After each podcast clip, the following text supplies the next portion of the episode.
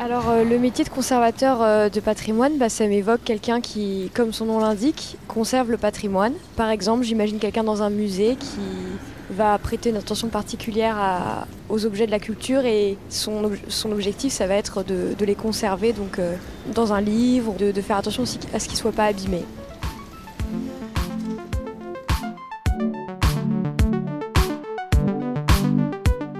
Bonjour et bienvenue dans le 23e épisode du podcast Into the Job. Je suis Laura et je suis ravie de vous retrouver pour un nouveau métier. Je sais pas pour vous, mais moi j'adore flâner dans les musées, prendre mon temps pour découvrir de nouveaux peintres. il arrive parfois qu'on tombe complètement sous le charme d'une œuvre ou d'un artiste, et puis d'autres fois on aime moins.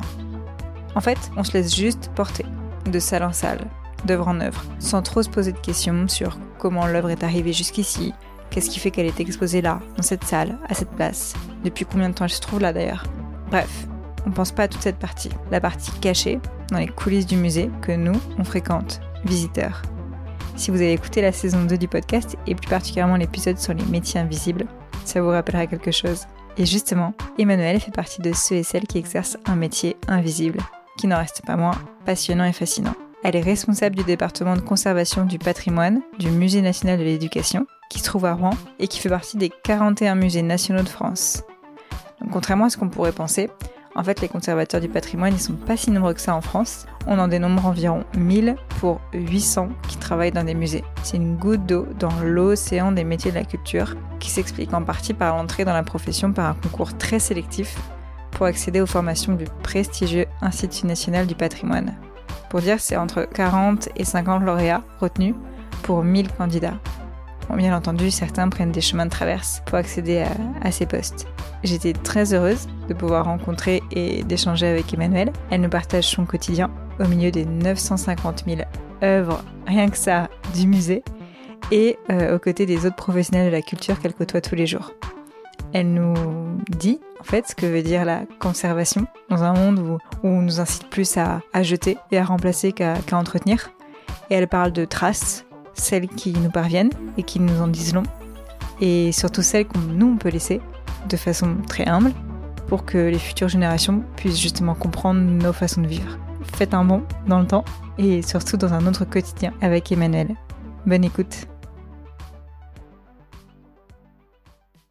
Bonjour Emmanuel. Bonjour Laura. Alors Emmanuel, toi tu es responsable du département euh, de conservation du Musée national de l'éducation qui se trouve à Rouen, qui fait partie du réseau Canopé. Aujourd'hui on est à Paris, on, est dans un espace de coworking donc il y a un peu de bruit autour, euh, mais c'est pas grave. Pour ton métier en tant que responsable du département de conservation, ma première question elle est très simple. Euh, je voulais savoir qu'est-ce que tu fais au quotidien dans ton métier? Alors je m'occupe euh, des collections, c'est-à-dire tout ce qui concerne leur gestion, euh, leur euh, leur arrivée euh, au musée, donc tout, tout ce qui est acquisition, leur restauration, euh, leur tout ce qui va concerner euh, leur exposition, leur mise en valeur, leur mise à disposition, vraiment tout ce qui, qui va tourner autour des collections, donc avec une dimension qui est à la fois une dimension matérielle, puisqu'on manipule les objets, on les observe, on les décrit,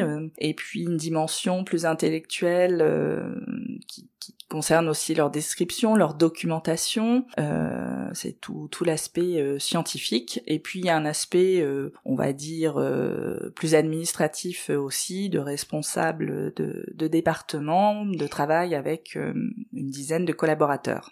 Tu, tu, me disais juste avant qu'on commence le podcast qu'il y a énormément de d'objets au sein du musée, que vous étiez le sixième en France par euh, taille de d'objets par collection, c'est ça? Oui, c'est ça. C'est une, une, une collection qui est vaste en nombre d'objets et puis qui est particulière aussi euh, parce qu'elle est euh, très pluridisciplinaire, notamment en termes de matériaux qui, qui, est une problématique qui va intéresser euh, en premier lieu euh, la conservation. Ça veut dire que par exemple il y a des il y a des cahiers, il peut y avoir euh, peut-être des objets en, en, en cuir, des, je sais pas, je me j'imagine des, des, tableaux avec de la craie. Tu, tu, tu, peux me décrire un peu certains des objets que vous avez au sein du musée? Alors ça va être tout naturellement ce qui est lié au scolaire, puisque le terme éducation introduit aussi l'idée de l'éducation extrascolaire euh, dans, dans la sphère familiale, euh, euh, en lien avec les colonies de vacances aussi. Enfin, c'est pas que l'école, mais on a un gros fond. ça va être du mobilier scolaire, tout ce qui est outils de l'écolier, des plumes et des plumiers, bien entendu, du matériel didactique des manuels, donc énormément euh, de livres, de l'imagerie aussi scolaire, et puis de, de la représentation, euh, euh, donc des estampes, de l'imagerie, scolaire ou pas d'ailleurs, autour de, de l'enfant. Tu me disais que tu as une équipe de 10 personnes au sein du, du département. Avec qui d'autre tu travailles au sein du, du musée et peut-être en dehors du musée pour ton travail? Bah, Au sein du musée, les collections, c'est central en fait, parce que sans sans collection, il n'y a pas de musée. Euh, donc que ça soit euh, avec euh, le service euh, des publics, avec euh, le département de la documentation, il y a un département aussi administration et, et, logistique qui est également très important puisqu'il faut conserver toutes ces collections dans, dans des bâtiments avec des, des, des prescriptions précises. Donc à l'intérieur du musée, c'est un, un métier qui est un petit peu au croisement de toutes les de toutes les problématiques. Mais, je pense que mes collègues pourraient dire la même chose d'ailleurs.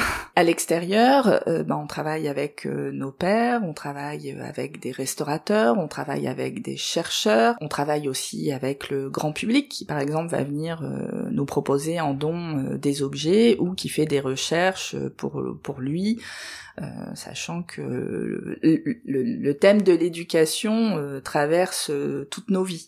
D'ailleurs, tu me disais aussi tout à l'heure que, bah, donc là, on est en, en juillet 2020, que pour une une future exposition, c'est ça? Vous aviez, vous commenciez à récolter des, des objets par rapport à l'éducation, mais aussi très liés, enfin jusqu'à cette année, en 2020, qui est une année assez particulière, et dont des masques, c'est ça? Donc ça veut dire que vous recevez quand même pas mal de types d'objets différents. Alors, c'est pas pour une exposition, mais c'est vraiment euh, dans le cadre d'une réflexion euh, sur l'enrichissement des collections. On s'est dit que euh, sur cette année, euh, euh, faire un appel aux, dons en sollicitant par divers canaux d'ailleurs, à la fois le grand public, mais aussi des enseignants, des familles, sur ce qu'a été pour eux l'éducation en, période confinée, c'était important. Donc là, on a déjà reçu une cinquantaine de propositions de dons qu'on va qu'on va étudier, qu'on va contextualiser, et sachant qu'il faut qu'on réfléchisse euh,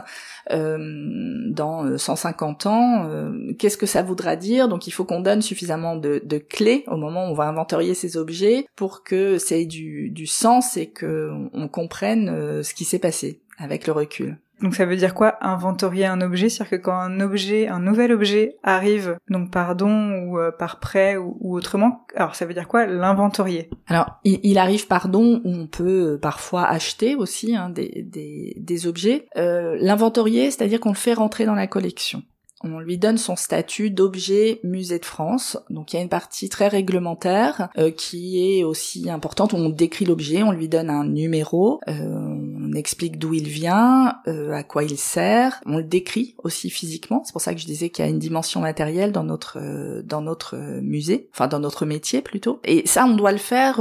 c'est vraiment réglementaire. On doit le faire dans l'année. c'est une obligation légale. Et puis après, il y a toute une dimension plus euh, documentaire, euh, euh d'étude des, des, des, objets, euh, qui vont donner de la matière aussi pour pour les personnes qui viendront les consulter, qui feront des recherches à plus ou moins long terme. Votre rôle, c'est à la fois de, de donc voilà d'accueillir ces objets, les conserver, les protéger aussi, mais aussi les, les exposer en fait. Donc déjà, j'imagine que on ne voit pas du tout toute, la partie et toute la richesse de ce que vous pouvez avoir au sein du musée quand on vient juste en tant que visiteur. Est-ce que tu peux nous en parler justement là de, la partie, euh, la face euh, immergée de la partie immergée de l'iceberg et tout le reste que vous gérez euh, auquel le grand public a plus ou moins accès? Déjà, on, on, passe du temps à étudier nos collections.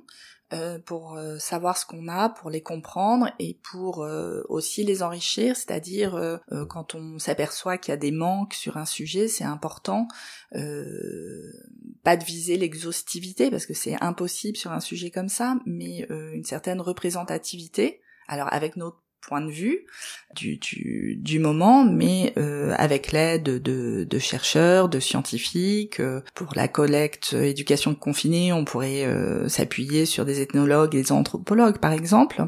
Donc c'est, c'est, c'est, ça nous prend, ça nous prend du temps, et c'est important aussi pour pas faire rentrer n'importe quoi dans les collections à la fois parce que, enfin, on a une responsabilité, euh, puisque une fois que les objets sont rentrés et inventoriés, ils ne ressortent pas comme ça des collections. Les collections sont imprescriptibles et une responsabilité euh, aussi par rapport euh, par rapport euh, au public et, à l'avenir. Une fois qu'ils sont rentrés, qu'on les a inventoriés, on les numérise aussi le, le plus possible, hein, ce qui permet d'en garder une trace, qui est aussi euh, un travail de conservation puisque par exemple des objets papier ou photos fragiles, la consultation va pouvoir en première intention se faire par le biais du numérique et après on va pouvoir les les, les montrer en vrai s'il y a des s'il y a des besoins.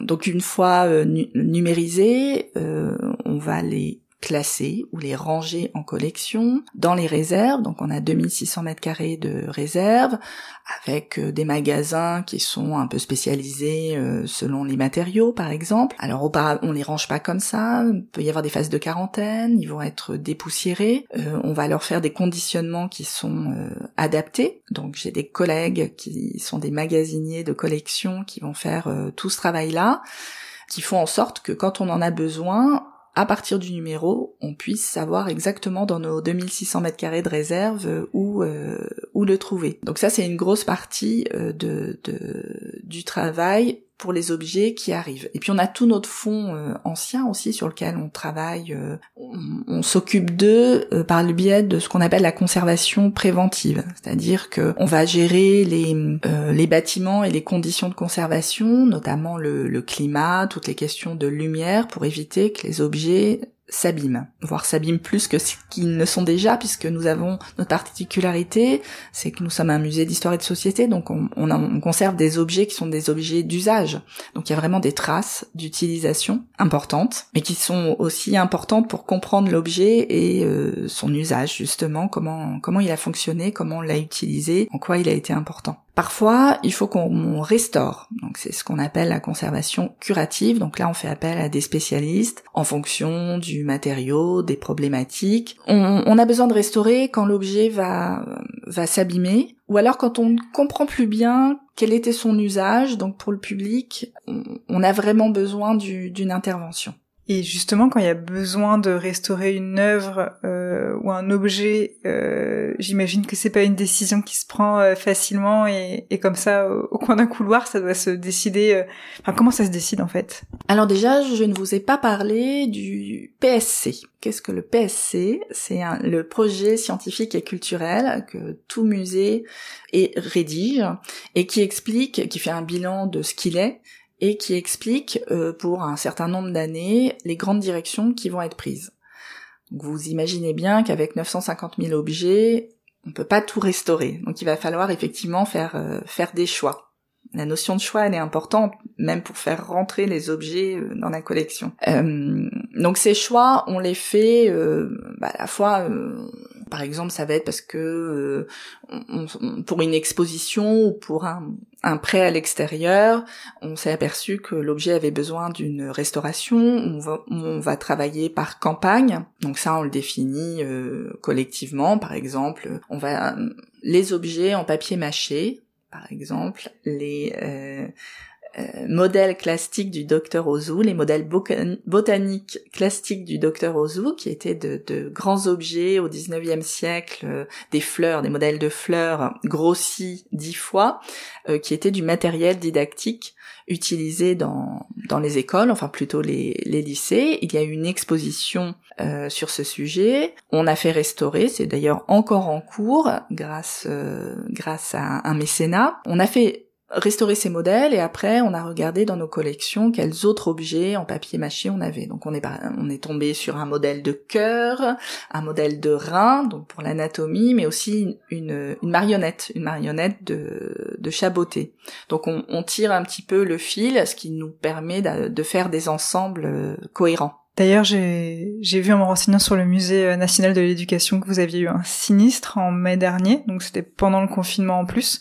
Donc comment ça se passe? Est-ce qu'il y a des œuvres qui ont été touchées? Et comment est-ce qu'on peut gérer? Parce que j'imagine que les conséquences sont, euh, énormes. Heureusement, aucune œuvre n'a été euh, touchée. Alors déjà, pendant le confinement, on n'a pas fermé le musée, chacun est reparti chez soi, pas complètement, c'est-à-dire qu'une petite équipe a été euh, missionnée pour faire des rondes. Donc sur nos deux sites, puisqu'on a un centre d'exposition et puis euh, le centre de ressources, tous les deux trois jours, deux personnes allaient vérifier que tout se passait bien, ce qui permet de réagir le plus rapidement possible. On a quand même été euh, obligé de, déménager de manière préventive un certain nombre euh, d'œuvres, donc ça a été fait par pareil des équipes euh, du musée. Et puis après, on va surveiller les les suites éventuelles. Alors on a fait appel aussi à une restauratrice en art graphique puisque les œuvres les plus proches c'était des arts graphiques en exposition qui n'a heureusement rien détecté. Et puis après c'est la surveillance sur les bâtiments, sur le climat. Tout s'est plutôt bien terminé. On attend maintenant les travaux dans cet espace qui est un espace euh, de médiation plutôt. Il y a quand même beaucoup de choses dans le métier. C'est à la fois un métier euh, euh, administratif, mais aussi un métier scientifique, euh, historique et artistique. Est-ce que c'est un bon mélange de tout ça ou est-ce qu'il y a une partie qui peut peut-être euh, plus être représentée? Oh, c'est un bon équilibre. Hein. C'est ça qui fait tout le sel et le charme de de ce métier. Alors, bien sûr, on préférerait passer un peu moins de temps sur sur l'administratif, mais mais c'est important. On a des équipes, on a les collections, il faut planifier. Il y a tout l'événementiel à côté. Ce qui ce qui n'est pas prévu comme un sinistre, euh, il y a ou une arrivée de collection extraordinaire. Enfin, il faut s'adapter euh, en permanence, prendre au vol euh, ce qu'on ce qu'on n'avait pas imaginé. Voilà, on a des budgets à gérer, des équipes à gérer, ça c'est c'est vrai. Un certain nombre de, je suis pas allée jusqu'au bout sur la restauration, mais la restauration ça se fait pas tout seul non plus. Un musée de France présente ses projets de restauration devant une commission euh, composé de spécialistes qui euh, s'appuient sur les services du C2RMF, Centre de restauration et de recherche des musées de France, et pas que, euh, pour Vérifier est un bien grand mot parce que euh, c'est plutôt pour, pour nous aider euh, s'il y a besoin à être sûr que nos choix sont euh, sont les bons. Parce que c'est pas simple une restauration jusqu'où on va est-ce qu'on enlève des scotch qui peuvent être qui abîment l'œuvre mais qui peuvent être une trace d'usage. Donc vous voyez c'est une c'est, c'est une décision c'est une décision qui est qui est collégiale ce qui est intéressant dans le métier de, de conservation, c'est que, en fait, euh, un de vos objectifs, c'est de transmettre, euh, j'imagine, du patrimoine, et on est sur du temps très long. C'est-à-dire que parfois euh, certains objets peuvent dater de déjà de il y a un siècle, certains de moins longtemps, mais euh, l'objectif c'est de les faire perdurer dans le temps. Donc en fait, on est sur un métier qui est dans un temps long. Et ma première question par rapport à ça, c'est est-ce qu'il n'y a pas une, enfin, vous quand vous intervenez, vous intervenez sur une petite partie de la vie de l'objet. Et en fait, vous ne savez pas comment il va, dans 100 ans ou dans 200 ans, il va, comment il va être euh, euh, restauré ou pas. Et est-ce que c'est pas frustrant parfois de, de se dire qu'on voit qu'une partie de la vie d'un objet? Souvent, je dis qu'on est des passeurs parce que effectivement, on est sur le sur le temps long et on essaye de, de se projeter. Quand on décrit un objet, par exemple, on on, on essaye d'imaginer euh, comment des chercheurs ou comment du public va va pourrait s'y intéresser en fait. Donc non, on est euh, se situer. En fait, on se situe. Euh, en tout cas, c'est ma manière de voir les choses. Ça nous permet de nous situer sur une échelle en fait. C'est-à-dire qu'on voit des objets qui peuvent être très anciens pour certains, ce qu'ils sont devenus aujourd'hui, comment on les voit, et puis hop, on, les laisse ou on, les emmène plutôt puisqu'on on, agit le moins possible, mais on agit pour qu'ils puissent vivre leur vie. Euh, c'est à la fois une certaine, ça, confère une certaine euh, humilité et puis aussi une, une certaine fierté euh, de se dire que demain euh, d'autres pourront prendre euh, prendre la suite et pourront observer, se délecter, comprendre ou apprendre à partir des objets qu'on leur a transmis. Et, et, en même temps, je trouve que par rapport à ce sujet du temps long, c'est intéressant parce qu'on est dans une société où tout va de plus en plus vite, on doit créer des choses, des produits très rapidement. Il y a des certains marchés où justement, si on prend rien que l'industrie du, vêtement, les collections, c'est euh, je ne sais pas combien de collections par an et par mois. Du coup, c'est c'est quoi toi ta réflexion par rapport à ton métier qui est sur un sujet de temps long, il n'y a pas de précipitation, où tout s'anticipe euh, très à l'avance. Euh, qu'est-ce que t'en qu'est-ce que t'en penses de tout ça toi? Déjà, il faut être euh, modeste, c'est-à-dire qu'on aborde une collection et une époque de notre point de vue. Euh, on est dans la dans une science humaine, hein, c'est à partir de à partir de de nous. Euh, ça a un côté. Alors, on est quand même pris dans dans un mouvement euh, de d'événements, de, en tout cas, on n'est pas du tout enfermé dans, dans notre réserve euh, toute la journée.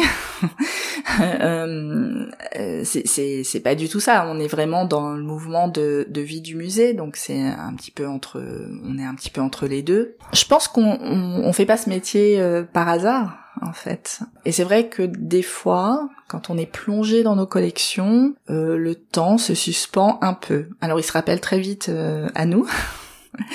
Euh, mais quand on étudie un objet, un ensemble d'objets, quand on travaille sur un sujet, ou même tout simplement, euh, là cette semaine, a profité de la fermeture de, l'exposition permanente pour euh, ouvrir toutes les vitrines, sortir chaque objet, euh, faire des constats d'état dessus, très précis, euh, les dépoussiérer s'ils avaient besoin. Et le temps est passé, mais à une vitesse, euh, à une vitesse folle.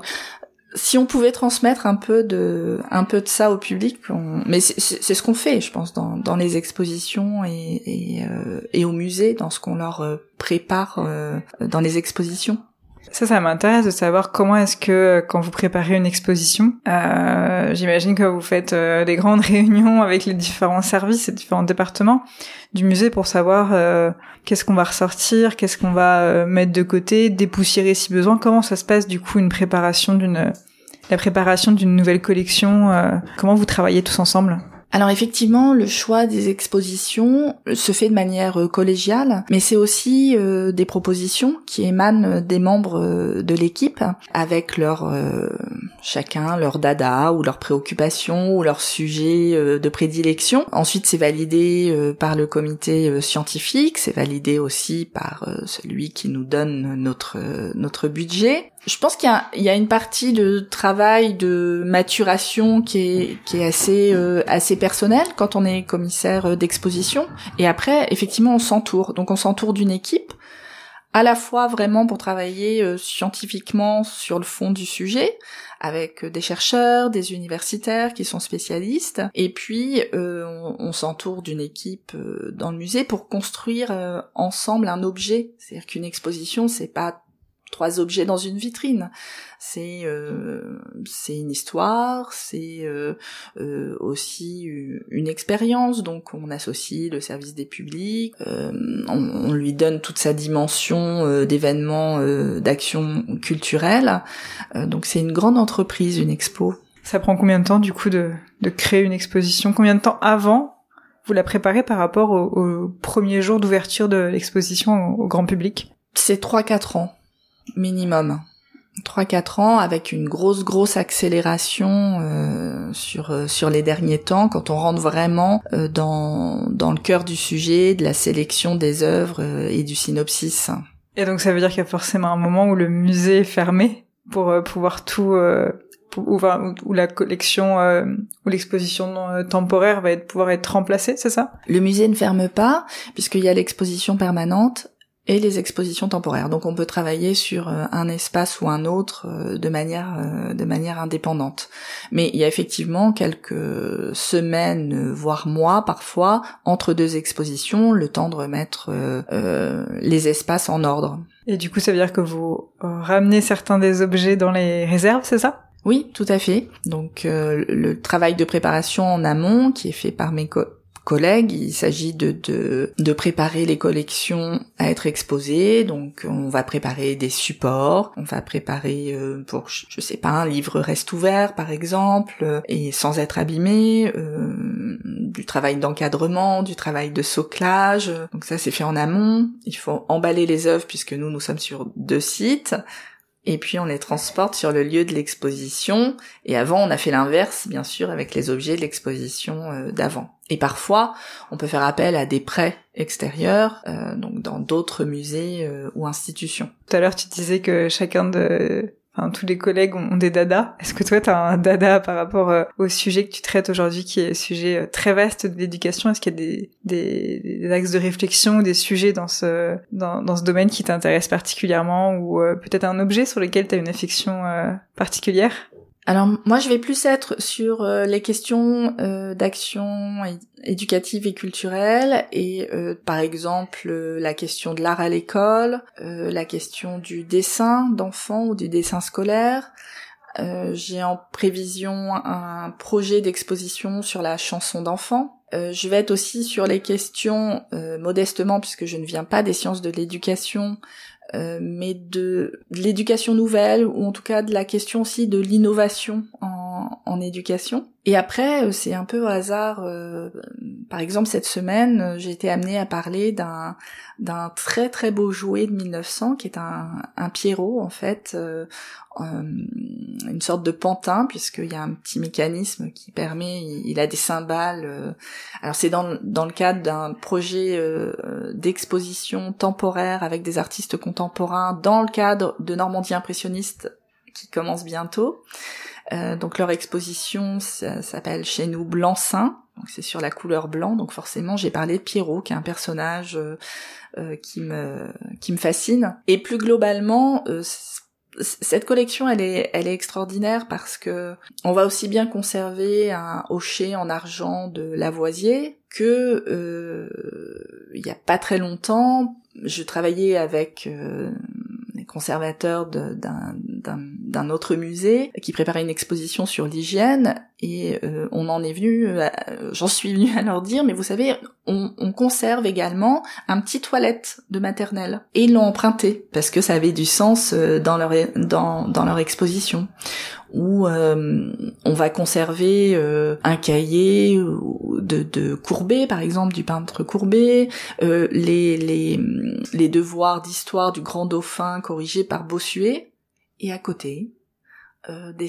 des, milliers de, de cahiers d'anonymes, enfin ils sont pas complètement anonymes parce qu'on a leur nom bien souvent, euh, mais qui représentent tous ces enfants de France. Et c'est cette ce grand écart permanent euh, qui est plutôt euh, formidable. Bah oui, parce qu'en fait, ça j'y pense parce que euh, je pense que tous les tous les gens qui nous écoutent vont se dire que nous aussi on garde nos, enfin des fois les parents ou les familles gardent les cahiers euh, des colliers qu'on avait tous. Alors bien sûr, ça peut être un cahier de euh, de 1960, de 1990, ça dépend bien, bien évidemment l'âge. Et euh, on, le garde comme un souvenir. Alors après qu'est-ce qu'on en fait plus tard? Des fois on, peut le jeter. Et c'est vrai que même au sein de nos familles on a tous un peu nos petits euh, musées euh, qu'on va pas forcément transmettre. Mais en tout cas on le garde comme un un, objet précieux. Donc c'est marrant aussi que là il y ait un musée avec des fois des cahiers d'anonymes qui ne sont pas anonymes avec tout ça pour finir du coup si on veut se rendre au Musée national de l'éducation, qui est à Rouen, euh, juste à côté de Paris pour tous ceux qui, euh, qui habitent à Paris, c'est pas loin euh, pour y aller. Qu'est-ce qu'on doit savoir là sur le, musée Peut-être euh, sur euh, est-ce que c'est ouvert cet été, euh, les expositions. Qu'est-ce que tu veux nous partager pour finir? Alors le musée va réouvrir le 18 septembre après la fin des travaux. Euh, suite au sinistre dans les espaces heureusement de médiation et qui n'ont pas touché les collections, qui va réouvrir avec euh, une exposition euh, de l'artiste HB, des photographies, et puis au mois d'octobre une exposition métier d'élève, métier d'enseignant, donc qui nous plonge au cœur de ce que c'est qu'être élève ou de ce que c'est qu'être enseignant. Parallèlement, le centre de ressources est ouvert euh, tout, enfin une grosse partie de, de, l'été. Euh, on peut venir consulter des collections et puis l'exposition Blanc-Seing dont j'ai déjà parlé euh, est en grande partie déjà visible. C'est aussi sur ce lieu, donc tout l'été, nos collègues du, du département des publics proposent des animations, des ateliers aux enfants et individuels mais aussi de, de, de centres de loisirs dans le cadre des vacances apprenantes. Super, bah merci beaucoup euh, Emmanuel pour ton partage d'expérience. Merci à vous de cette invitation.